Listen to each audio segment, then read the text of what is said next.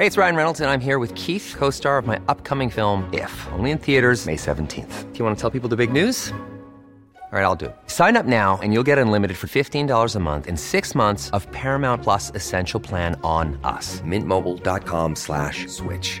Upfront payment of $45 equivalent to $15 per month. Unlimited over 40 gigabytes per month. Face lower speeds. Videos at 480p. Active Mint customers by 531.24 get six months of Paramount Plus Essential Plan. Auto renews after six months. Offer ends May 31st, 2024. Separate Paramount Plus registration required. Terms and conditions apply if rated PG. Hiring for your small business? If you're not looking for professionals on LinkedIn, you're looking in the wrong place. That's like looking for your car keys in a fish tank. LinkedIn helps you hire professionals you can't find anywhere else, even those who aren't actively searching for a new job but might be open to the perfect role. In a given month, over 70% of LinkedIn users don't even visit other leading job sites. So start looking in the right place. With LinkedIn, you can hire professionals like a professional. Post your free job on linkedin.com slash people today. Hey, Dave. Yeah, Randy. Since we founded Bombus, we've always said our socks, underwear, and T-shirts are super soft. Any new ideas? Maybe sublimely soft. Or disgustingly cozy? Wait, what? I got it. Bombus. Absurdly comfortable essentials for yourself And for those facing homelessness. because one purchased equals one donated. Wow, did we just write an ad? Yes. Bombas. Big comfort for everyone. Go to bombas.com slash ACAST and use code ACAST for 20% off your first purchase. Berätta om du har ätit, om du har ätit någon mer frukost än den eh, kardemummabullen jag precis gav till dig. Eh, ja, jag har ätit en eh, dansk eh, kavringsbröd. Ja. Med en kopp espresso. Det låter ju alldeles utmärkt det Torbjörn och ljudet är perfekt.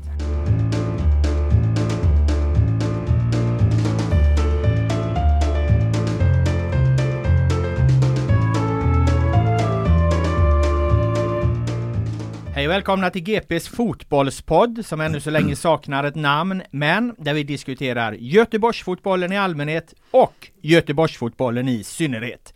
Så här off season är det jag, Robert Laul, som gör podden med gäster. Och idag har jag besök av en riktig legendar. IFK Göteborgs främsta målskytt genom tiderna i tävlingsmatcher. En gång Europas allra bästa anfallare. Fundamental för IFK Göteborgs Uefa Cup-guld 1982 och Europacup semifinal 86.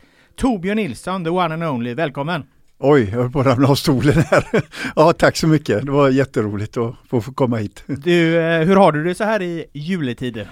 Eh, jag har det som eh, de flesta, lite stressigt sådär. Man tycker man är ett steg efter hela tiden med saker och ting. Men, och sen när julafton kommer så upptäcker man att eh, man var inte det. Jul med Gud blir det i detta poddavsnitt. Eh, För Gud är ju ett smeknamn du har fått av eh, eh, på senare år av den nya generationens IFK Göteborgsfans. När du var aktiv, eh, när jag följde dig eh, som mer supporter och så här, eh, då kallades du för Totte eller kort, kort och gott Torbjörn. Ja, just det. Jo.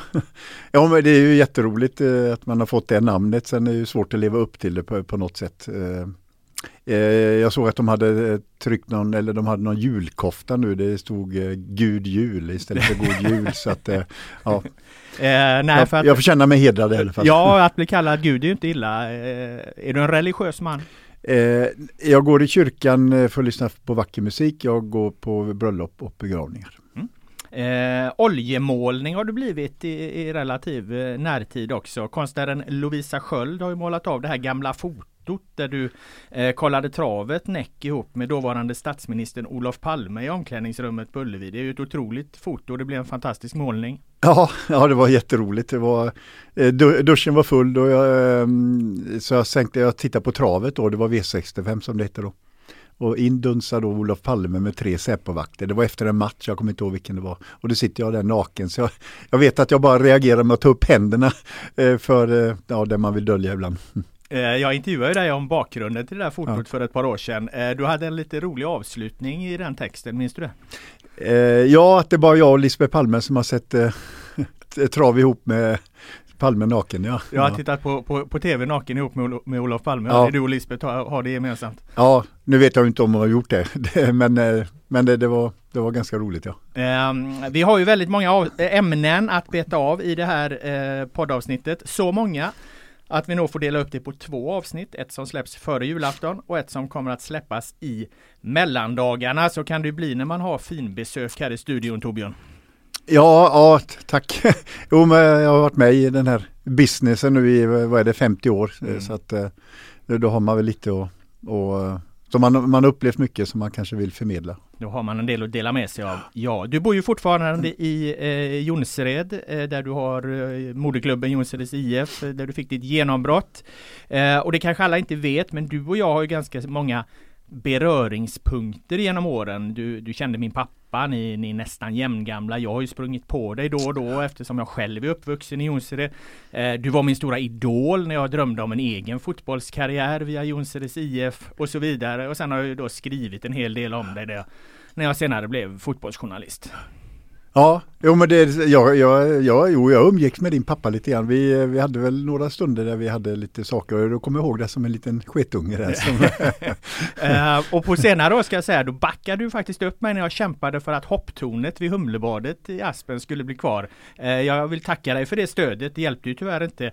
Uh, hopptornet revs av kommunen och de byggde en två meters avsats i trä istället. Det är ju lite för klent va? Ja, ja det, det var ju lite, det var ju många fester man hade där. Eh, och det var tur att det inte har hänt någonting där kanske med alla de stenarna som är där. Så att, eh, nej men det var, det var utmanande med ett sånt stort hopptorn. Det var ju många som sa det när de kom dit. Mm. Eh, mitt första minne av dig, jag ska se om du kommer ihåg det. Eh, jag var nere vid Jonsereds idrottsplats. På den tiden var det en grusplan precis bredvid gräsplanen. Idag är det ett gammalt konstgräs. Eh, fanns en liten gräsplätt med ett staket och jag stod liksom och, och, och, och sköt mot det här staketet, övade på skott. Eh, och jag hade blivit eh, eh, biten av en, en hund eh, något år innan, så jag var lite hundrädd. Så när jag höll på att spela där så kommer det en, en, en hund springande emot mig. Och jag blev ju eh, rädd liksom, så jag eh, fort klättrade upp liksom i det här staketet och satte mig uppe på det. Och så hunden stod där nere liksom och, och viftade väl på svansen och såg glad ut visserligen, men jag var liksom sagt lite rädd. Och efter ett tag då så kom ju ägaren knallande där borta och, och då var det ju du då Torbjörn som, som liksom kom, kom efter där och då fick jag ju hoppa ner och sen minns jag att du att du demonstrerade ett par skott eh, för mig hur jag skulle skjuta och så. så det, det, det, det, var mitt första möte med dig, jag vet inte om du minns det? Oj! Nej det gör jag faktiskt inte. Jag, jag, hade, jag, hade, jag var ju ofta där nere och tittade på eh, söner och, och andra som man kände. Och så släppte man alltid hunden där precis där du var och tränade fotboll. För, ja, det, ja. för det var inga människor där. Så jag, jag såg nog inte det. Jag ber om ursäkt för detta. Nej, nej, det var, det var en, en golden retriever, en, en, eh, kom ihåg att det var. Det måste, så det måste du haft någon gång eh, runt 1986-87. Ja, precis. Slutet ja. 80-talet. Ja. Ja. Oj herregud. Men som sagt, eh, eh, det jag egentligen ville säga med, det, det var att eh, man glömmer aldrig, i alla fall inte i den här delen av världen, sitt första möte med Torbjörn Nilsson. Det skrev jag till och med i min memoarbok som jag gav ut för några Oj! ja, jag var ju inte bra på att skjuta så jag kan inte fatta att jag kunde ge dig råd om att skjuta. Ja, för, för en tioåring så, så, så var det bra tips i alla fall. Ja, okej. Okay. ja. Apropå böcker då, som jag nämnde där, så har jag ju fått den stora äran att ta del av ett utkast till en, en, ny bok eller vad det nu kommer att bli som du har skrivit. Du har ju skrivit ett par böcker genom åren. Eh, den här handlar också om ungdomsutveckling och din filosofi i den här frågan, som jag uppfattar den, det är att du spinner vidare på din tråd från eh, senaste boken eh, Tredje vägen, lag som mår bra presterar bra. Att det överordnade i ungdomsfotboll är att få barnen och ungdomar att fortsätta spela så länge som möjligt. Det är nummer ett. Men i dina nya texter här så dis dissekerar du att struktur kan stå i vägen för kreativitet, att vi måste tillåta lite kaos hårdraget, eller i alla fall närma oss det begreppet. Ja, eh, eh, lite bakgrund då när vi skrev, jag och Martin då som hade den här tv-serien då vi var programledare där, så, så skrev vi en bok ganska fort efteråt för vi fick så en fin respons på den. Eh, boken kom till väldigt fort eh, och vi är jättenöjda med den. Men eh, vi, vi, kanske saknade vissa saker sådär. Vi fick, eh, när man ska skriva en bok så, så ska saker liksom falla på plats och det tar lite tid ibland. Så det var många saker som kanske inte kom med i boken som jag skulle vilja haft med och Martin likadant då. Så därför håller vi på med lite texter och bland annat det här med struktur då. Det, det, det har jag upptäckt i efterhand att eh, struktur är, den hjälper ju kreativiteten. Eh, så att det handlar inte om bara att man ska gå ut och sparka fotboll och så eh, göra som man vill utan det måste finnas en viss struktur och den, den är alltid svår att dra då. Var går gränsen för när man blir instruktionsstyrd som spelare? När det blir för mycket struktur helt Precis. Ja. enkelt. Eh, och som sagt, du närmar dig det begreppet kaos då, eller kaos. Eh, och det begreppet använder ju kidsen idag. De brukar ju prata om att vi, vi ska gå ut och göra kaos och, Mm. och så. Så att, så att de rör ju sig i de liksom eh, eh, tankebanorna där liksom kring, kring att, att kaos och kreativitet kan ligga ganska nära varandra. Ja. Ja, ja, det är ju så. Eh, om man tittar på eh, texten som jag tror har skrivit där vi- från Wikipedia så, så är ju motsatsen till struktur är kaos. Och kreativitet är väl ganska nära eh, kaos om jag får säga då. För, för man vet inte riktigt vad som händer när man är i kreativa fasen. Alla ska ju in, eller de flesta ska ju in i den i sin yrkesroll. Så ska man in där och laborera och så vet man först efteråt om det kreativa var produktivt. Det finns ju sådana som är, som är väldigt kreativa men det leder inte till någonting. Vi ska prata mer, mycket mer om den här boken eh, strax, men vi måste givetvis börja eh, den här podden med det som precis tog slut, nämligen fotbolls-VM eh, 2022 i Qatar. Ett extremt kontroversiellt VM som fick en historiskt dramatisk VM-final som jag, man kan säga har ställt två frågor på sin spets. Var det här VM-historiens bästa final? Och är eh, Lionel Messi nu världens bästa spelare genom tiderna före både Pelé och Diego Armando Maradona? Och då undrar jag Torbjörn, vilket VM har du dina första minnesbilder ifrån? Eh, jag, jag kommer ihåg 66 finalen, då satt jag på en camping i Helsingborg. Eh, då var jag 12 år gammal. Eh, Och då kommer jag ihåg eh, det här målet som eh, Geoff Hurst eh, skjuter i ribban och ner och det var mål eller inte mål. Vad tänkte du att den var inne eller inte? För det diskuteras ju fortfarande. Ja, jag vet. Eh, Det finns ju inga kamerabilder som eh, kan bekräfta om den var inne eller icke. Eh, eh, det, det, ja, jag vet, jag vet faktiskt inte, men det är det första minnet av VM. Sen så 70 så var ju det borta i, i Mexiko, då var, då var det lite dummare tider att titta. Så det kommer jag inte ihåg speciellt mycket mer än Sveriges eh, matcher. Eh, Efter det kom ju VM 1974 och jag vet att Maradona en gång sa att han satt hemma i Via Fiorito, kåkstaden utanför Buenos Aires och tittade just på VM 1974 eh, i Tyskland. Efteråt sprang han ut på gatan för att skjuta volleyskott som Ralf Edström. För Ralf Edström dängde ju in ett klassiskt volleyskott i, i den turneringen och, och det hade alltså Maradona sett då i Argentina i sin kåkstad där och, och Ja. sprang ut och försökte kopiera det. Eh, och då undrar jag, hade de, hade de första VM-slutspelen samma effekt på dig? Att du ville liksom kopiera idoler? Ja, jo Ralf var ju en eh, stor förebild. Ah, Han var ju, han var ju 70-talets Zlatan kan man säga. Så att eh, det såg man ju upp till. Jag kommer ihåg eh, också det VMet var ju Sverige ungefär som eh, 94 då. Det var liksom ett go kring laget. Och det var ju bara små marginaler som gjorde att de inte gick kanske hela vägen. Mm. Kom ju femma. Ja, de kom femma precis. Det var den här Tysklandsmatchen som tyskarna hade lite tur med stolpe in och så vidare. Mm. Eh, jag hade ju som sagt dig som idol när jag var liten och jag minns ju hur jag sprang omkring på, på Jonsered skolgård liksom och kopierade eh, IFK Göteborgs eh, mål från Uefa-cupfinalen 1982 där du får bollen på egen planhalva. Du slår en liten vrickningstunnel förbi en Hamburgspelare, lägger liksom en crossboll, eh, vänder kant helt enkelt, en crossboll över hela planen till, till vänsterkanten eh, där, där Tommy Holmgren stormar fram och sätter ett perfekt inlägg på bortre stolpen. Bollen studsar en gång.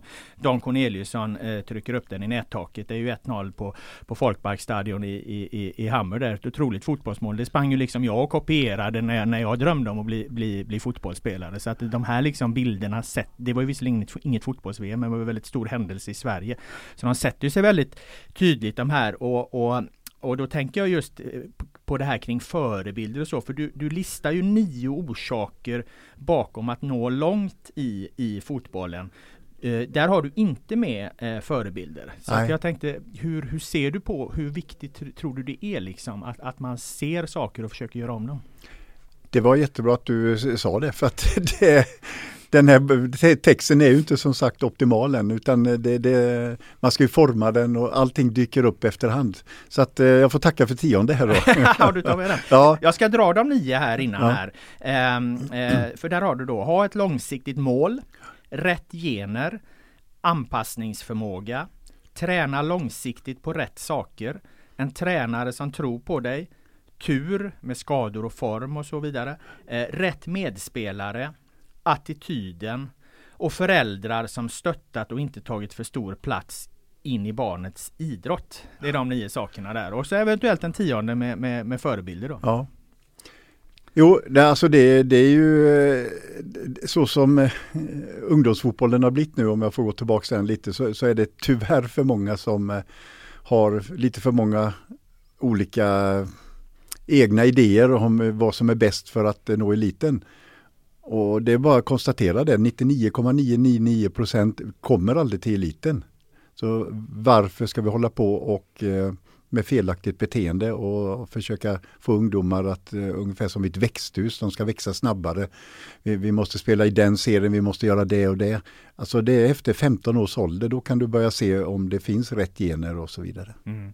Eh, när du listar de här nio då så börjar du med att ha ett långsiktigt mål och du avslutar med föräldrar som stöttat och inte tagit för stor plats in i barnens idrott. Är det här en rangordning eller finns det något som är viktigare än något annat i de här nio som du nämner? Nej, det, det är nog eh, beroende på till exempel mina föräldrar då, de valde att titta på mig. Och kom de och titta någon gång i Jonsered när jag spelade så skämdes jag. Hade de dess, dessutom ställt sig och börjat gapa Heja Jonsred och då hade jag nog skämts ögonen ur mig. Eller så, ännu värre som det kan vara idag med, med lägga sig i eh, taktik och allt möjligt konstigt som, ja, som precis. exempel på. Ja, coacha på andra sidan där tränarna står och så vidare. Jag, jag förstår inte hur, hur, vuxna människor tänker egentligen. Så att eh, det, det, kan bero beroende på, det finns ju vissa barn som, eh, som hanterar det på ett bra sätt. De bryr sig inte om föräldrarna fastän de gapar och skriker. Så att, eh, det, det, kan nog vara olika det där. Så det är ingen rang, rangordning. Nej, okej. Okay. Eh, några begrepp jag tänkte du kan få utveckla då. Eh, anpassningsförmåga, vad, vad, vad menar du där? Mm. en, en, ung, eh, ett ung, en ung eh, spelare då alltså? Eh, ja, det, alltså det, det, finns ju fem stadier i, ut, i en, ett barns utveckling. Det, det, det är tillvänjning. Eh, och där är man ju när man är 5-6 år när man första gången får en, eh, en boll. Där, där kan man jämföra med data också, första gången du får en data och ska börja knappa med. Sen kommer grovkoordination, sen kommer eh, finmotorik, eh, sen kommer automatiseringen och sen sist är då anpassningen. Och det, det gäller för människor att eh, lära sig att anpassa sig till den situation som är. Hur ska jag göra just här för att den ska bli så bra som möjligt? Och en del de fortsätter att gå på instruktionsstyrt. Vi ska bredda eller vi ska, här ska vi göra det och det och så följer man då en instruktion istället för att titta hur ser situationen ut. Det kallas anpassningsförmåga. Mm. Eh, och sen så pratar du om attityden. Vad, vad lägger du i det? Eh, det finns en, eh, en, en, en um, forskare som heter Dweck som gjorde en, eh, en um, undersökning på hur framgångsrika människor tänker. Och det, det, det, det, är fem olika eh, förklaringar som man inte ska dra här då, men eh, ett av dem det är ju det här att man tänker eh, eh, utvecklingsorienterat. Till exempel eh, man ser hot som en möjlighet, ungefär som David och Goliat. Alltså David lägger sig inte på och ger upp direkt utan han försökte hitta en strategi istället. Och de, de människorna som läser och tänker så, eh, som den här Dweck då har då undersökt eller forskat i, de, de har en bra attityd kan man väl säga. Då. Den behöver inte vara gapa och skrika. Det, det, är inte det som är rätt attityd. Eh, kan du dra några paralleller till din egen karriär och händelser i den utifrån attityd? Vad hade du, hade du vad vi då ska kalla rätt attityd eh, i alla lägen? Nej, jag, alltså jag, jag, jag kunde ju mm, jag vek mig bland annat en gång i Barcelona när vi skulle slå straffar där. Hur menar du vek dig? Jag vek mig, jag, jag tackade nej. Till att slå straff ja, i, i Europacup-semifinalen? Ja, precis. Mm. Då, då vek jag mig istället för att eh, tänka på att eh, ta kontroll över tankegången. För det är ju tankegången som styr mig där. Plågar det dig fortfarande att du inte tog eh, straffen eh, eftersom du tog upp den spontant? Där? Ja, oh ja, oh ja, det är så många IFK-supportrar som har sagt det. Varför tog du inte straffen? Vi har förlåtit dig men varför tog du inte straffen? För ni hade kunnat vara i Europacup-final där då? Och, 86 helt enkelt? Ja, vi, jo men vi hade vunnit. Jag tror det var Stoja Bukarest så de hade vi slått. Så att vi, vi, vi, var ett jättebra lag då. Vi var lika bra som 82 kan man väl säga. Eh, du är ju trots allt 68 eh, nu, ska man liksom inte sluta ångra saker någon gång? Och, och, och, eller ska du ta med dig det i graven höll jag på att säga? Ja, Ången över detta? Ja, jag, jag, vet, jag borde ju släppa det men eh, Eh, jag, jag, vet att man, man hur, jag, jag har funderat ibland där, hur, hur borde jag tänkt eller hur borde tränaren pratat med mig? Ja, det, det kanske var en ledarskapsfråga som borde gått fram till mig eh, tidigare när han märkte att jag backade och stackars Roland Nilsson fick bli frivillig. Mm. Så att det kanske var en ledarfråga men det kanske också var ett sätt att få mig att tänka på ett annat sätt.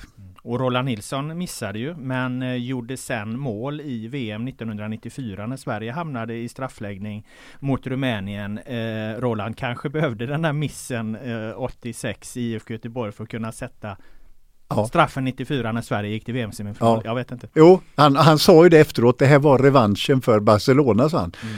Så man kan ju säga att eh, jag var den som gjorde att Sverige kom till, till, till så långt som de gjorde. Ja, som... och det kanske gladde mer svenskar än om IFK Göteborg hade gått till ja. Europacupfinal. Även om Blåvitt ja. var något av Sveriges landslag på den här tiden. Ja, Ja, så lite, det, det, finns en mening med allt, så det kanske var den meningen. Så då kanske vi kan säga nu att, eh, att eh, nu släpper vi straffen 86? Ja. Med tanke på att vi kom fram till att det kanske ledde till något gott ändå?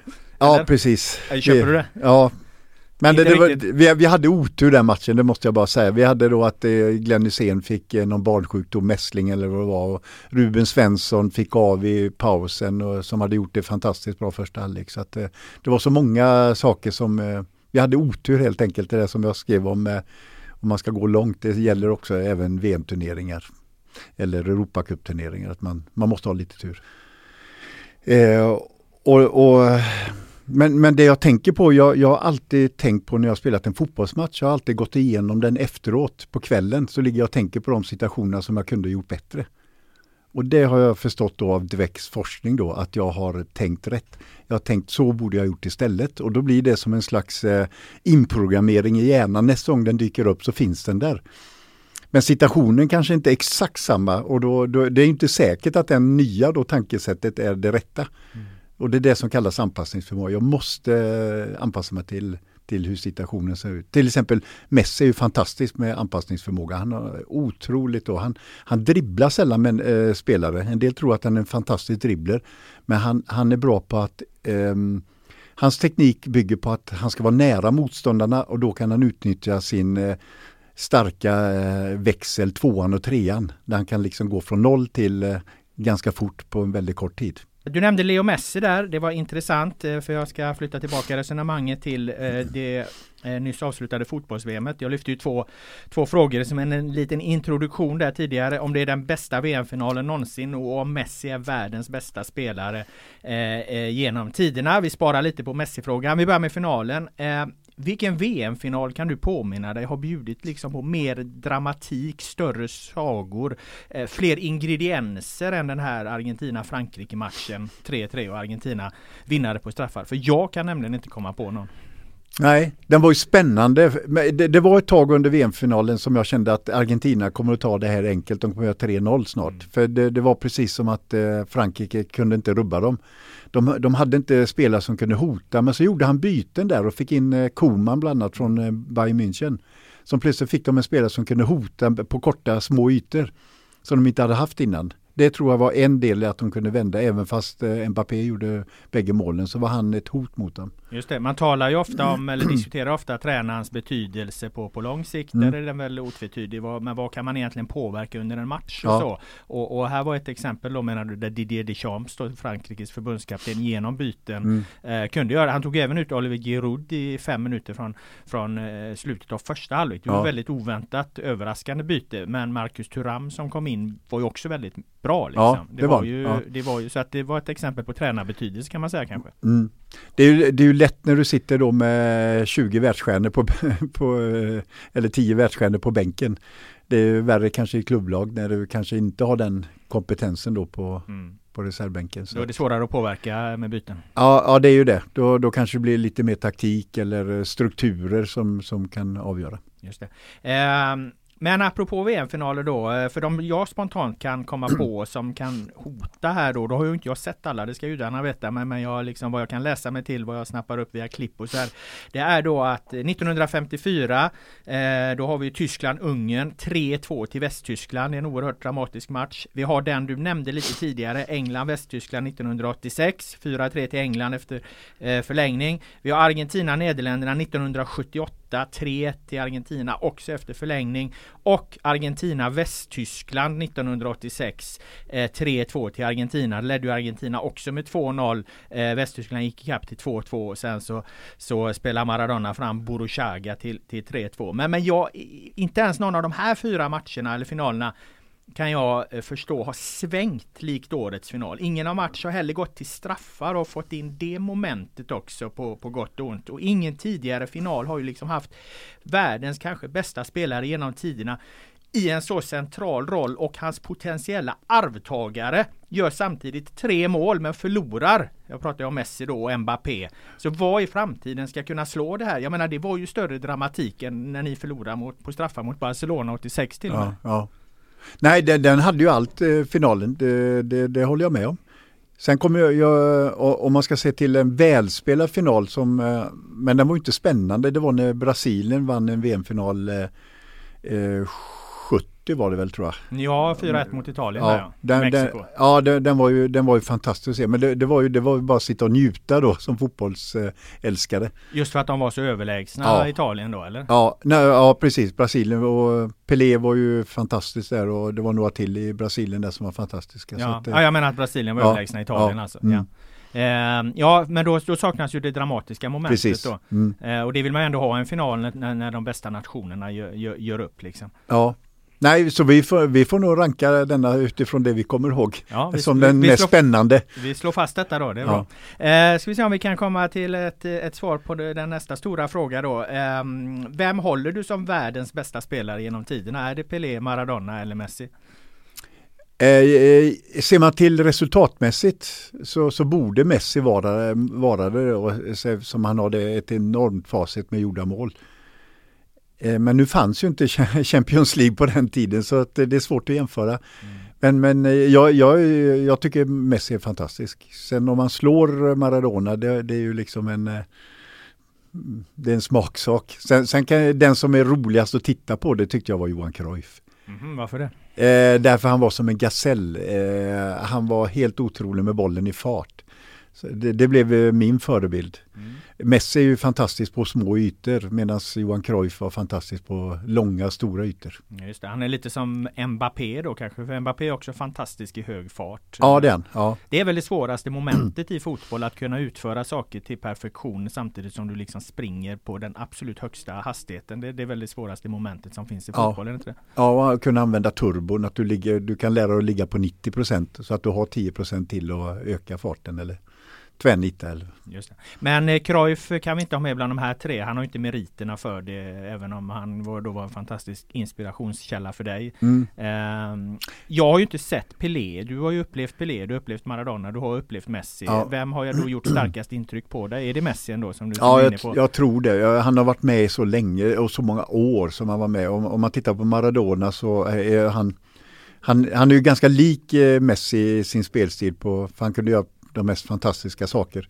Men han, hans storhetstid var kanske 5-6 år bara. Mm. Medan Messi, han har väl 12-14 år som han har utfört det här. Det, det måste man då högakta. Ja, det är fan vet om det räcker. Han är väl uppe på, på, på, på, på 16, 18 eh, år snart ja, Messi. Alltså. Ja, det kanske det är. Ja, 2003, 2004 ja, någonstans. Precis, ja, ja, så mm. att det, det som du säger en otrolig eh, karriär. Eh, jag skulle säga att VM-guldet var det sista argumentet för Messi i den här eviga diskussionen. Innan har jag hållit både Pelé och Maradona eh, högre. Nu tycker jag Messi odiskutabelt är före Maradona. Lite av de argumenten du nämner där Torbjörn. Och sen blir det ju förstås en diskussion då om Pelé. Han har ändå vunnit tre VM-guld. Messi har bara ett. Men samtidigt har Messi gjort fler VM-matcher. Han har gjort fler VM-mål.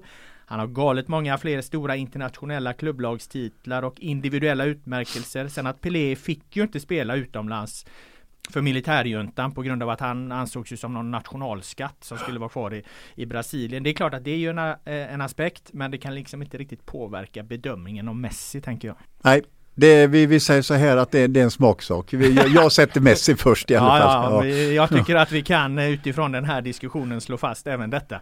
Eh, och då kan vi lämna fotbolls-VM eh, 2022 med det och börja rikta in oss ännu mer på eh, dig då Torbjörn Nilsson och eh, din ditt eh, utkast till eh, ny bok med lite kuriosa som du nämner angående Glenn Hysén och eh, Sven Göran Eriksson. Då skriver du så här. 1978 hade vi en spelare i Blåvitt som var långsam och dålig passningsspelare. Rykten sa att han var på väg att gå tillbaka till sin moderklubb eh, då dåvarande tränaren inte trodde på honom och det betydde att han inte ens fick vara reserv på matcherna eller åka med på läger. Han stannade i alla fall för att det skulle komma en ny tränare till Blåvitt. Sven-Erik Göransson trodde vi. Men det var Sven-Göran Eriksson han hette. Svennis som blev hans smeknamn. Trodde på denna spelare trots att han orsakade två straffar i sin debut. Han gjorde senare 68 A-landskamper och han heter Glenn Hussein. Ja. Det var lite sedelärande historia kanske. Ja.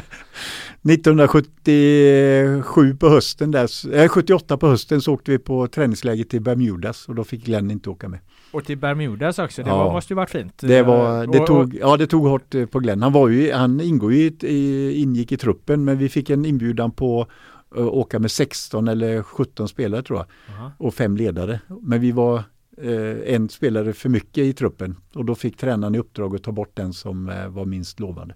Och då fick Glenn stanna hemma och, och jo- jobba på elfirman eller vad han gjorde på den tiden. Det fick han göra. Han fick stanna hemma. Hur reagerade han på det då? Ja, revansch, avundsjuka och taskig barndom sägs vara de bästa drivkrafterna i livet så att eh, han använder nog det. Ja, för det var ju starkt då eh, och sen eh, komma tillbaka som han gjorde, eh, Ja. antar jag. Ja, det är ju lätt att gå tillbaka till moderklubben, de tror inte på mig men eh, han bet ihop och det är ju en av Glenns styrkor, hans attityd.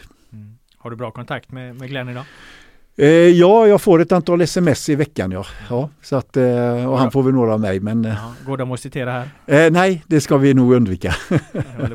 Ja, han är härlig Glenn. Du får säga åt honom att vara rädd om sig. Ja. Eh, Sven-Erik Göransson, alltså trodde ni att han hette det? ja, vi trodde att vi hade aldrig hört talas om honom. Han kom upp på Kamratgården där och i en täckjacka och han eh, tänkte, är det han, den lille pojken där? Ja, han var, var han 32 år eller? Ja. eller yngre kanske? Ja, och blyg. Han, eh, han vågade knappt prata för oss. Vet. Han, han sa någonting, hej jag heter Sven Göran Eriksson och jag ska bli en ny tränare. Jag kan bara säga, sa han, att eh, vi vi ska inte ut och springa i Skatås. Det, det, det var de orden kommer jag ihåg. Det var hans sätt att, att bli populär då eller? Ja, jag vet inte. Löpa, Ja, jag vet inte. Men han, han var ju mycket för eh, träning på plan. Det var ingen löpning. Nej, och det gillar man väl som spelare eh, än idag jag. Ja, Idag är det nästan ingen löpning alls har jag förstått i ungdomsfotbollen. Alltså de, de sp- sp- springer ju aldrig som vi gjorde. Nej. I, sk- I Skatås och överallt. Det är det som är konstigt för att eh, löpträning är ju, alltså fotboll är ju en löpsport. Mm. Man springer eh, en, en, eh, 1,2 mil och så har man bollen eh, kanske 20 sekunder. Så tränar man mer på bollen än på, på löpning. Mm. Vad tänker du om det då? Nej, jag tycker det är fel. Mm. Men eh, alltså jag, jag hade ju, när jag spelade så hade jag, jag visste det om jag, om jag ska bli eh, överlägsen då som jag hade som, eh, eller bäst så måste jag ju träna mer än vad alla andra gör. Mm. Så jag, jag hade två extra pass i veckan, varav ett var löpträning. Hur långt sprang du? Eh, jag sprang allt, jag, ibland sprang jag intervall, det beror på eh, lite hur, eh, hur- ja, vad som var, hur nära matchen var och så vidare, eller om det var försäsong eller efter. Men jag sprang även under se- serien. Och jag, jag kan säga så här, jag, jag, vi skulle spela mot eh, Valencia i Uefa Cup-final, eller kvartsfinal här på Ullevi. På morgonen så spelade jag 45 minuter stenhård badmintonmatch. Okej. Och jag har aldrig varit så lätt i benen på kvällen sen mot eh, Valencia. Men frågan är om det är, är bra egentligen. Jag vet inte. Ja, jag, jag, jag vet inte men eh, alltså det är det man, det är det man måste lära sig upptäcka. Mm. Jag vågade upptäcka saker och ibland blev det fel. Men eh, oftast blev det att man eh, hade en resa som blev rätt. Jag tänkte bara på det du sa om Sven-Göran Eriksson där att, att, han, eh, att han var blyg och knappt vågade öppna munnen som du sa och så. Hur, hur eh, minns du när eh, eh, när han ändå någonstans eh, ingöt eh, respekt och förståelse för sina kunskaper hos er om man nu inte hade det i någon form av, av tränarauktoritet? Så. Mm. Vi, vi, vi visste ju att han tränade ungefär som Bob Houghton då, som eh, hade lett Malmö till Europacupfinal. Så vi tyckte det var spännande. Vad är det här? För alla undrar ju vad 17 gör de på träningarna. Eh, och det, det lärde vi oss ganska snabbt då. Så att, eh, men vi kände ju att han, han var ju våran spelare på något sätt. Eller han var med oss på något sätt. Eh, så att eh, han, han var en, ett jäkla stöd alltså. Att han var på er sida Ja. då? Ja. Ja, han, han, han, var, han var spelarnas man kan man säga. Så att eh, hade styrelsen velat sparka honom, det hade de aldrig klarat av. Mot, eh, vi spelare hade motsatt oss det i alla fall. Okej, okay, då hade de fått hela truppen på sig. För Ja. det var väl lite där i början att, att resultaten var lite si och så de, de första, första tiden för Ja, två gånger var det. Först i 79 när han kom, då spelade vi plötsligt långa bollar bara. Mm. Eftersom vi hade tränat på det på Askinsbadet. Eh, och då vet jag att ett, eh, publiken skrek eh, skicka hem den där jävla värmlänningen. Och sen var det 81 när vi värvade tre landslagsspelare och låg sist efter fem omgångar. Då ville de också sparka honom. Och, men motsatte ni det då? I, i Ja, ja. truppen? Nej men de kände det styrelsen att eh, han är våran tränare. Han ska ni inte röra. Nej, och resten är fotbollshistoria eh, som det heter. Det här var del 1 av Jul med Gud. Del 2 kommer nästa vecka. Där fördjupar vi oss ännu mer i Torbjörn Nilssons tankar om ungdomsutveckling, om Göteborgsfotbollen och om svensk fotboll. Hoppas ni lyssnar då också. Ha det bra så länge. Tack så mycket.